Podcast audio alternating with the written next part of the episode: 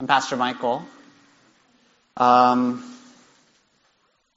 we are going to conclude our sermon series in Proverbs today. The book of Proverbs is a collection of wise sayings, and it gives us practical guidance on how to live life well, how to live in the light of God's providence. And we've been looking at what Proverbs has to say on relationships, and we've been going through a series of relationships, each relationship more intense than the one before. Last week we looked at the parent child relationship, and then this week we're going to look at marriage.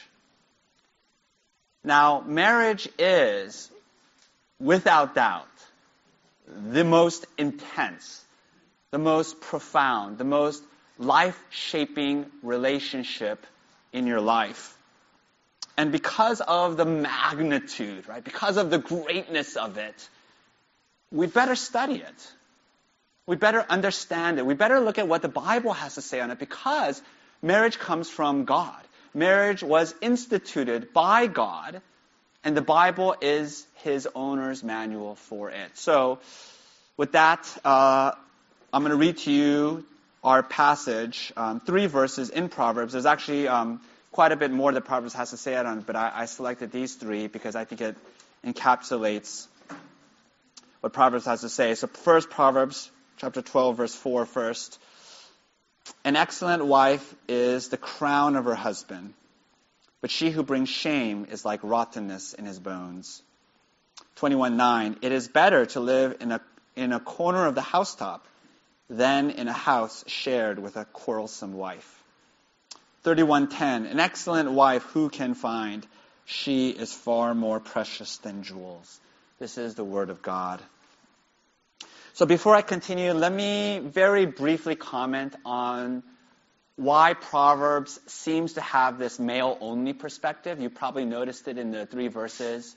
It talks about having an excellent wife or a quarrelsome wife, but it doesn't talk about an excellent husband or a quarrelsome, quarrelsome husband. So what gives? And the answer is you just have to go back to Proverbs chapter 1. And the context is that it's King Solomon giving wise counsel to his son. And, and you have all of these proverbs, and we saw one of them in the call to worship. All of these proverbs that says, My son, listen to your father's instructions. My son, heed your father's words.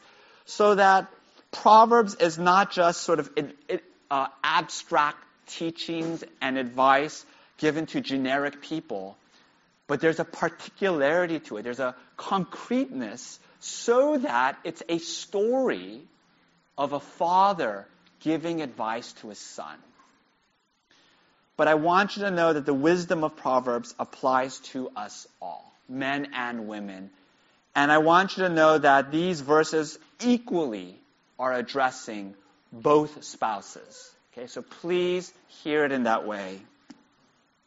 So uh, here are my two points. This is my outline. Number one, we're going to look at the power of marriage. And then number two, we're going to look at marriage as a signpost. So first, the power of marriage. Let's look at the first proverb. It's in your bulletin. Um, Proverbs 12:4. An excellent wife is the crown of her husband, but she who brings shame is like rottenness in his bones. So, what is this proverb saying? This is what it's saying. Listen. It's saying that your marriage is and will be the most important accomplishment in your life. It'll be the greatest thing you will ever do. This is a very this is very countercultural in our in our time today. But look at the imagery. It says an excellent wife is the crown of her husband. Now, do you know what a crown is? In the ancient world, a crown was not just a symbol of royalty. A, the, uh, the crown was the greatest achievement of your life. You have to understand that in the ancient world, you didn't just inherit the kingship. You earned it through some great heroic feat, usually victory in battle. So, for example, consider the story of King Saul. You can read the account in 1 Samuel. Very interesting. What happens is, in chapter 10, Saul is anointed king by the prophet Samuel. And then what happens is, it's a very comic scene, right? Because Saul is presented to the people as their king, right? This is somebody they've been waiting for, longing for. But he's nowhere to be found because he's hiding among the luggage. And he's not a very impressive figure. And all the people just sort of go home deflated, defeated. But then what happens is in chapter 11, there's a crisis. The Israelite city of Jabesh Gilead is under attack. It's under siege by the Ammonites. And all of Israel is sort of cowering in their homes. But the Spirit of God fills kings, to fill Saul, and he rises up, and he rallies his men, and he leads them into battle, and he smashes the Ammonite forces. He completely destroys them. And then that is when the people finally accept and acclaim him as king so that this battlefield victory was Saul's crowning achievement. That's where the expression comes from. It won him the crown. And so, therefore, do you understand the metaphor? Your crown is your greatest achievement. Now, what does the Bible say is your greatest achievement? Your, what does the Bible say is your crown? It's not your work. Even if you're just killing it at your job. Even if you should be the founder of a billion dollar tech company that revolutionizes, you know, global warming, and all the world acclaims you, and all the world praises you, the Bible says that's not your crown. It's not your beauty. It's not your artistic ability. It's not your social life. It's not even your children. Your crown, what you would want to be eulogized for when they reflect upon your life, what you would want written on your tombstone, your highest honor and highest praise, the Bible says, is your marriage. Now, if that seems like I'm overstating the case, if that seems like an exaggeration, consider this. Let's go back to the beginning of the Bible. What is God's design for marriage? Genesis 2:24. It's an incredibly important verse. We should all have it memorized. Therefore, a man shall leave his father and his mother and hold fast to his wife, and the two shall become one flesh. Why does marriage set the course of your life? Why does it have this life shaping power? It's because marriage is one flesh. You are not one flesh with anything else in your life. You are not one flesh with your job. You switch jobs. Eventually, you're going to retire. You are not one flesh with your children. The goal of parenting is eventually your children leave the home and they stand on their own. You are one flesh with your spouse. And what that means is it's two lives merging together. It's two lives being united into one life. Do you understand how profound that is? One of my um, favorite illustrations is imagine, imagine that there are two tree saplings and they're planted next to each other. And then over the years, the roots grow and they become intertwined and intermingled. And over the years, you know, as the tree grows, you know, the trunks become enmeshed and the branches interpenetrate. And then after many decades, you have these two mighty oak trees, but you don't know where one ends and the other begins. So that it's because of this, this interconnection, interdependence, it looks like, and they function as basically one great tree. You see, marriage gives you this partner for life. who will be your ultimate ally, your ultimate confidant. And because of them, you will be able to go out into the world in strength. And the storms will come. The storms will come, but your marriage will be the safe harbor. It will be a place of comfort and renewal. And let me tell you, when you have a good marriage, you will be able to face anything in this life. Nothing can destroy you. You will be invincible. I love the way David Brooks puts it. He says, one of my favorite authors, a good marriage is worth $10 million. I know it's a little bit crass to quantify it like that, but what he means is this. He said, what he means is that if you have a good marriage, it doesn't matter how empty your bank account looks. You are indescribably wealthy. And if you have a bad marriage, all the money in the world cannot compensate for the poverty in your life. Let's look at the second part of the proverb. But she who brings shame is like rottenness in his bones. So, what is shame? Shame is dishonor among your peers, it's public disgrace. So that there is a public facing dimension to your marriage. So that marriage is not just a purely private affair. This is, again, very countercultural in our time. But marriage has these vast public and, and social implications and, and applications.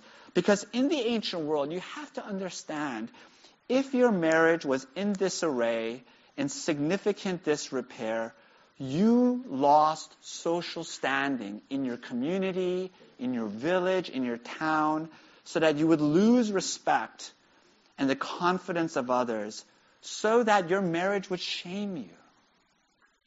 And you might say, well, oh, that's, that's traditional culture. Aren't we so glad we live now in a modern culture? No. What the Bible says is that marriage absolutely shapes every aspect of your life. Or consider it this way if you're experiencing deep discord and dysfunction in your marriage, realistically, you can't function in your job. You're not sleeping. You can't focus. You're under emotional distress. Your whole life becomes paralyzed by your marriage. This is why Proverbs says a bad marriage is like rottenness in the bones. It's a very vivid imagery. It's like this disease, this cancer that's eating you up from inside of you, destroying you from within, sapping your strength, sapping your vitality. Do you understand the imagery here? Do you understand the power of marriage? Or consider the second proverb, Proverbs 21, verse 9. It is better to live in a corner of the housetop than in a house shared with a quarrelsome wife.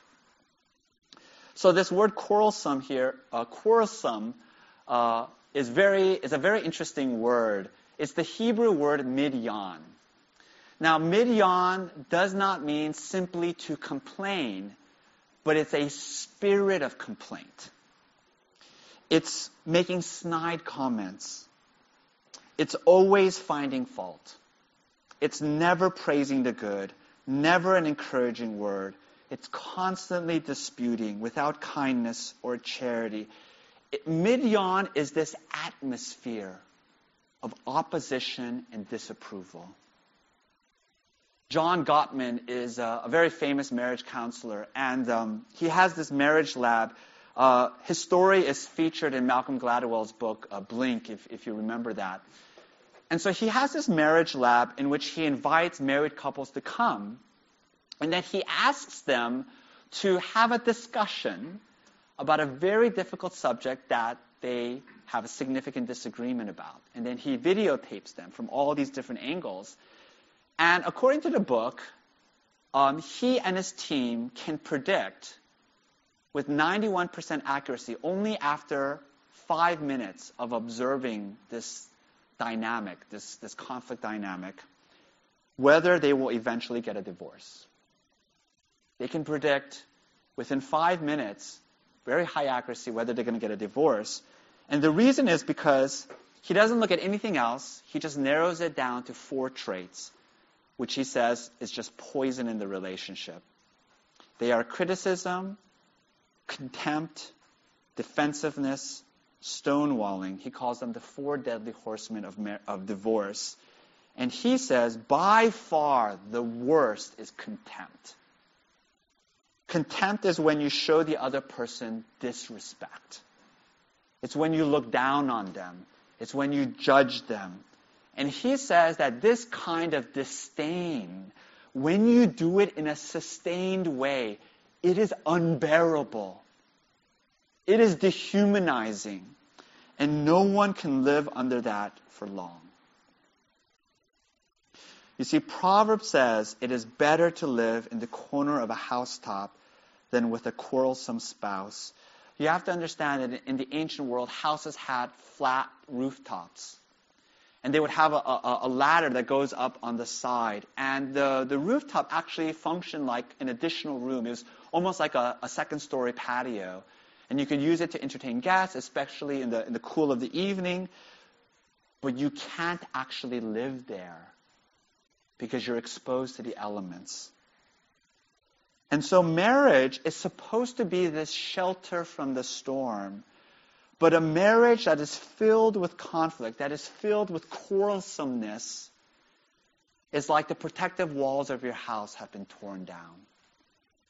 So that you have no real home. You have no sanctuary from the storms of this world. And so to live in the corner of a housetop is this picture of absolute exposure and vulnerability. It is a terrible picture. It's a terrible picture. What this shows us is the power of words in marriage. Proverbs 18:21 says, "Life and death are in the power of the tongue." Um, I love what uh, Tim Keller says in his book on marriage, which I think is the most excellent book I've read on marriage. He says, the words that your spouse says to you. He says, your spouse has the power to overturn the world's bad verdicts. Because no one knows you better than your spouse. If your spouse says, you are the kindest person that I know, that is the deepest affirmation you can ever receive. If your spouse says, you're a despicable person, the rejection of that cuts so deep. If the world says you are ugly, but your spouse says you are beautiful, you are beautiful. If the world says you're beautiful, but your spouse says no, you are ugly. It doesn't matter what anyone else says. Don't you understand? You will feel ugly. That's the power of marriage. Your marriage will either be the greatest strength of your life, it'll be your superpower, or it'll be the greatest weakness of your life. It will be your ultimate doom. Let me close this, this first point with this final reflection. If God has so designed marriage in this way, and He has, then do you not see how foolish and irrational it is to neglect it? You see, you cannot do marriage on the cheap. A story that has always haunted me is years ago uh, when we were living in Boston, I had a friend who was very active in the church. He was an elder in the church, in fact. And then one day I found out that he was getting a divorce. I was shocked. I had no idea his marriage was so troubled. They seemed fine to me. So we went out for coffee and I asked them, What happened? I will never forget that conversation. She said to me, Michael, one day it was like just out of the blue, without any warning, my wife said to me, I want to get a divorce. So I asked her, why? And this was her answer. She said, I am so lonely in the marriage. We don't ever talk. We don't share our lives. We're just roommates. We just live together, but we don't have an actual marriage. And I asked him, Is that true? And he said to me, He said, Michael, I've been so busy with school. He was a PhD student. And I know I've been neglecting her. And I just told myself it's just for a season. This is just temporary. And, and when I'm done with my degree, I'm going to pivot. And then I'm going to focus on my wife and focus on the marriage. And I know it's not ideal, but I just thought it was okay because he said, Michael, please believe me. We never actually fought. They were never, we, we never screamed at each other or, or, or argued with one another. And so he pleaded with her. He said, Please give me another chance. I didn't know you were so unhappy. But the anger and the bitterness was so deep. It had gone on for so long. She no longer wanted to save the marriage. And so they got a divorce. I have told this story many times over the years. Every time I tell the story, usually it's in a setting with, with other men, the husbands have this look of fear in their eyes. Because we all recognize elements of this story in our own marriages. You see, there is a natural tendency of the human heart to take our marriage for granted, to stop putting in the hard work of nourishing it and caring for it. And when you do that, your marriage begins to die.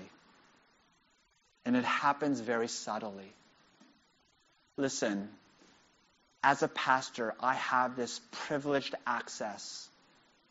I have this intimate look at so many marriages in the church. So please hear me. It happens very subtly. And it begins almost imperceptibly with a kind of distance and disconnection. And it's often made worse by young children because you're so swamped. And all of your conversations become, you know, the logistics of childcare. When did you last feed the child? When was the last diaper change? When do I have to pick up the child from preschool? And when that's all it is, your marriage is dying. The Bible says, because of the greatness of marriage, you cannot neglect your marriage. You must constantly renew it, revitalize it, replenish the love of it. And it requires constant work, constant attention. Some of you might be saying, well, how do I know if I am making marriage my priority? Very simple test. Are you guys ready for it? just ask your spouse. Ask your spouse, do you feel like merit, my marriage, our marriage, is the most important thing in my life? Does it feel like that to you? Does it feel like you are my highest priority above my job, above my hobbies, my friends, above the children? Whatever your spouse says, that's your answer. And for most of us, the answer is painful and sobering, but we need to hear it. So that's the first point, the power of marriage. The second point, marriage as a signpost. Let's go to the third verse, Proverbs 31:10. An excellent wife who can find? She is far more precious than jewels. I want you to know that without the gospel, without the gospel, this verse is absolutely crushing. I know that many of you have been sitting here in this room or sitting at home, and you've been listening to the sermon, and you have been feeling absolutely discouraged and defeated. I know. I've spoken to so many of you. I know that when you hear Proverbs 31:10, an excellent spouse who can find she's more precious than jewels. And your heart says, yes. But it seems impossible. You know? And you just feel this dark despair. Some of you are married. And your marriage has been broken for a long time. And you have tried for so many years to heal the breach. God is your witness, you have tried and tried and tried. And you have failed so many times, you have stopped trying because it is hopeless. It is hopeless. And this sermon feels like it's mocking your pain. Some of you are single, and your heart earnestly desires to be married and to start a family. And you hear this description of marriage in the Bible of mutual love, mutual support, and that's what you want, right? That's what you want to give. Your heart is so ready to give that to your spouse. But you have experienced rejection after rejection, and it is so painful. Your heart has closed up, and you dare not hope. Dare not hope. Some of you have a good marriage. It's not perfect. It has its challenges, but there is harmony and there is affection, and that's good. Some of you are dating or engaged, and you're feeling excited and hopeful about the future and about marriage, and that is also good. But I want to say to both of you, both groups, you need something beyond your marriage, or else you're not going to survive. Because you're going to put a weight on your spouse that they cannot bear, and you will break your marriage.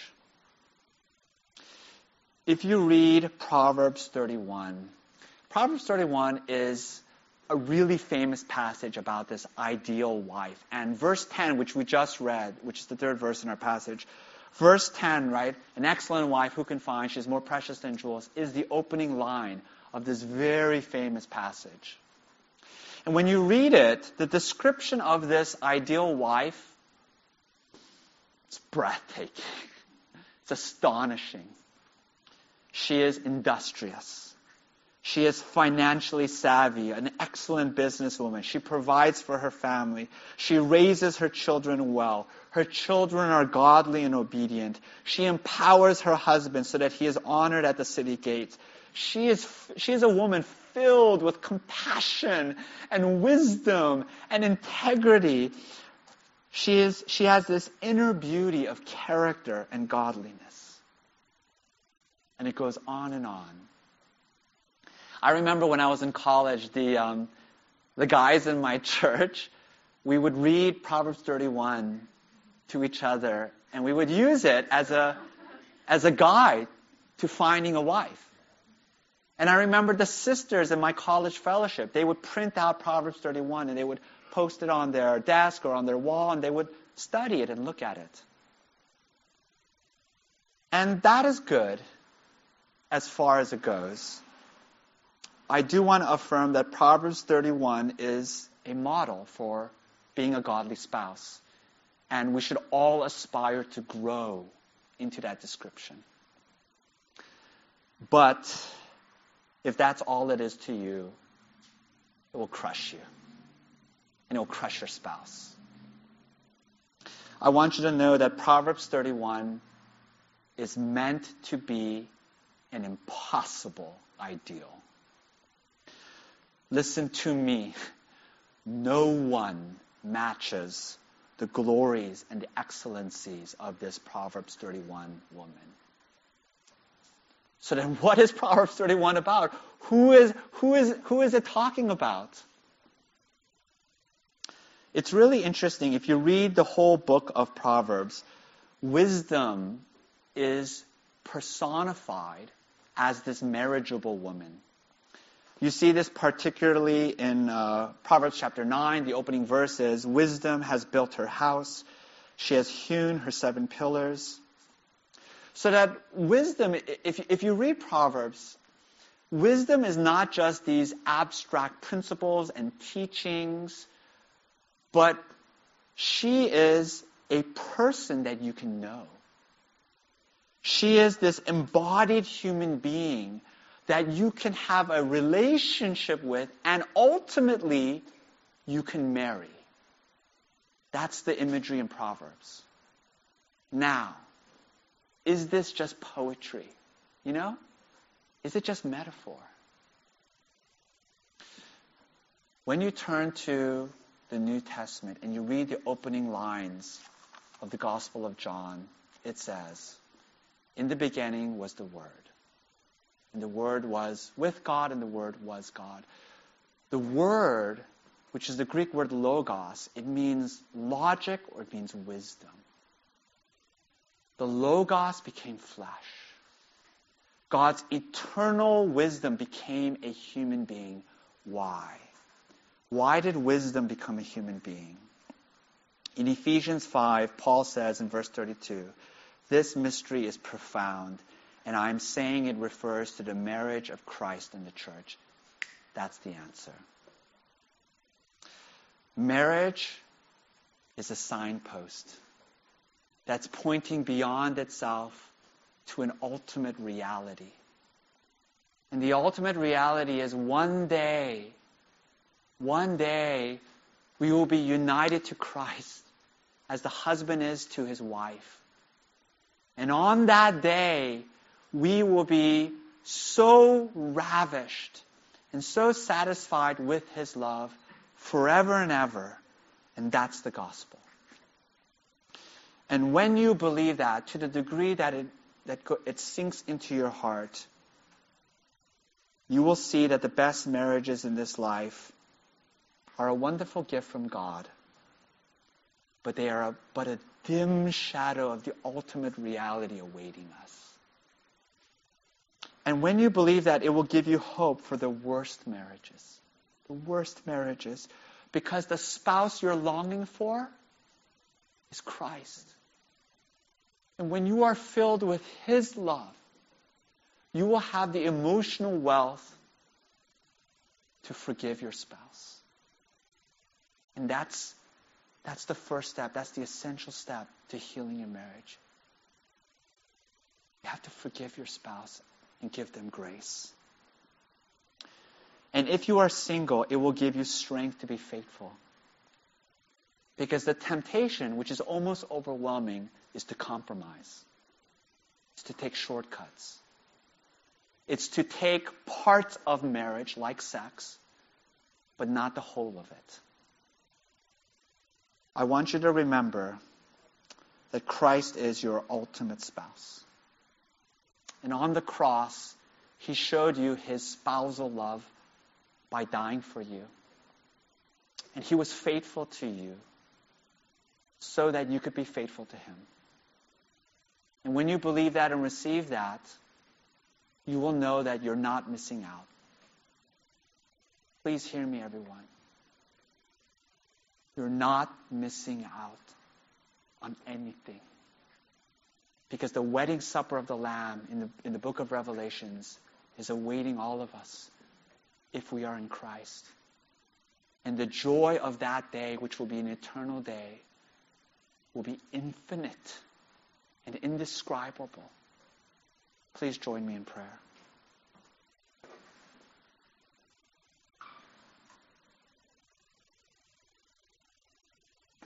Heavenly Father, we see in marriage the most intense and profound of all human relationships. And you have designed it that way. It's a picture of the union and the rapture of salvation in Jesus Christ.